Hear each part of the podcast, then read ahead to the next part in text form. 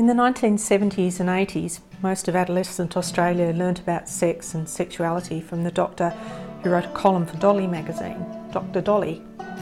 Well, in this podcast, you meet Dr. Sue, one of Family Planning Tasmania's wonderful team of GPs. Here, Dr. Sue and I talk about the things that can cause painful sex vaginismus, vulvodynia, or just not being into it.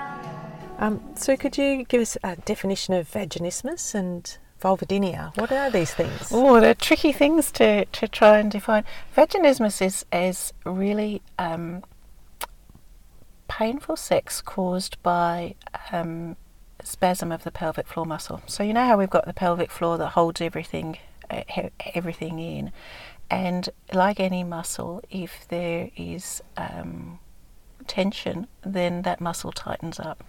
And so, if somebody's had painful sex or that they don't want to have sex, that muscle tightens up uh, in, in anticipation of that. And that is what vaginismus is that is kind of anticipatory, that muscle's tightening up because it doesn't want your body to experience more pain and uh, you know the more that that happens obviously that becomes a vicious circle and the worse it gets vulvodynia is more of a, a kind of global term of, of, of pelvic pain and it doesn't necessarily have to be associated with sex okay and what proportion of women are affected by these?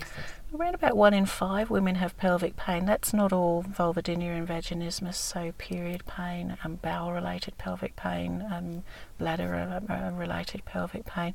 Really difficult to get good numbers on, on what the incidence of vaginismus is and, and vulvodynia um, because it's such a fluctuating thing and you know, most women, if you ask them, would have experienced painful sex at some time in their life. Mm. But there's another reason, isn't there, why women have painful sex, which I don't think we've covered so much, which is actually a lack of arousal. arousal yeah. yeah.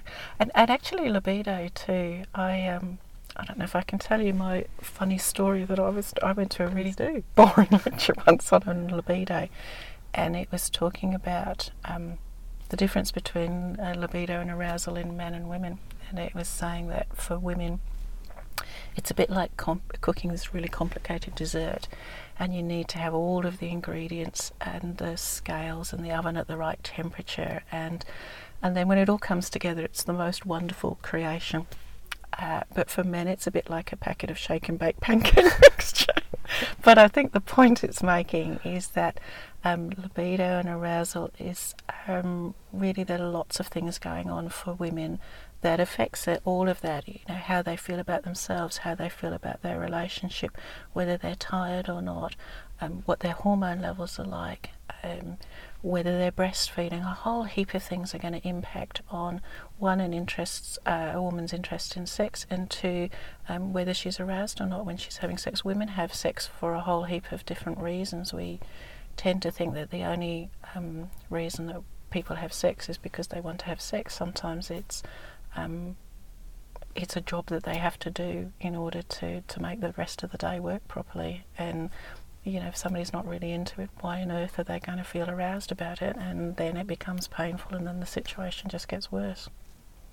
So, what is um, the level of training and awareness like among GPs about? Most GPs have an area that they're particularly interested in, and I think if if you're interested in it, then you tend to know more about it, and you tend to, to have a more helpful um, response to, to people coming in.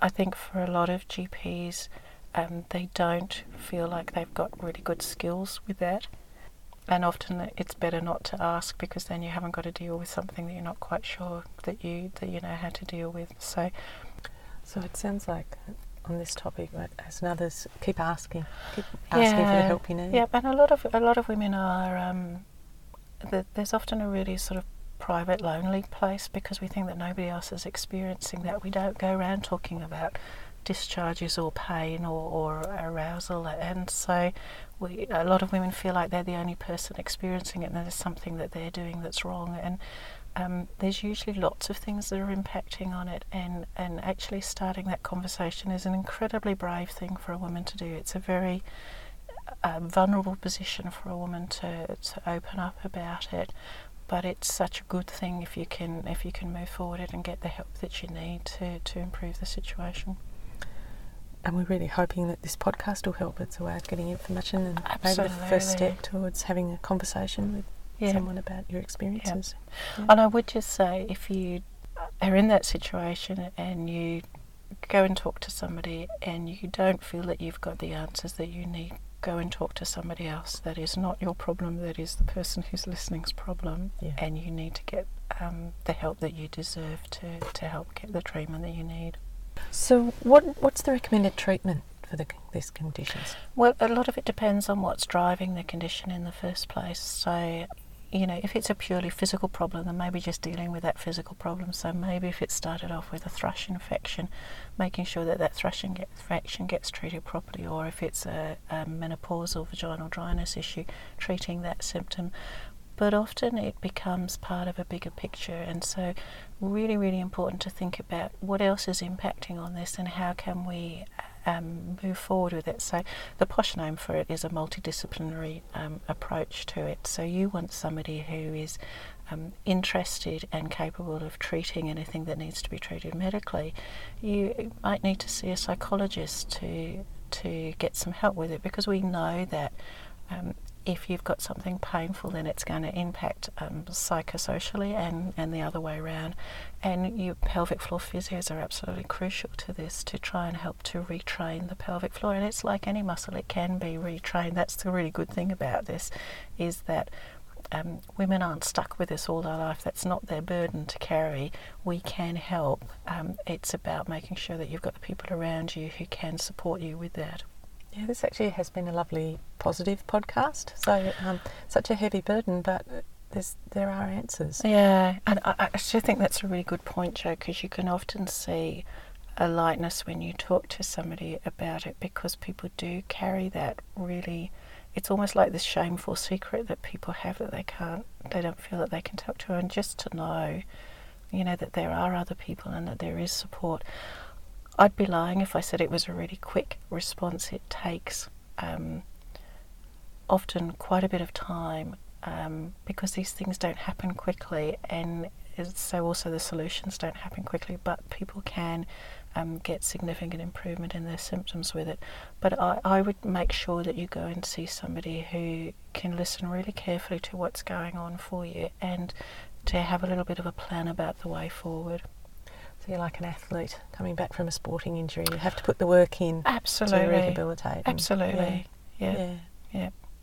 So is this something people can come to family planning about?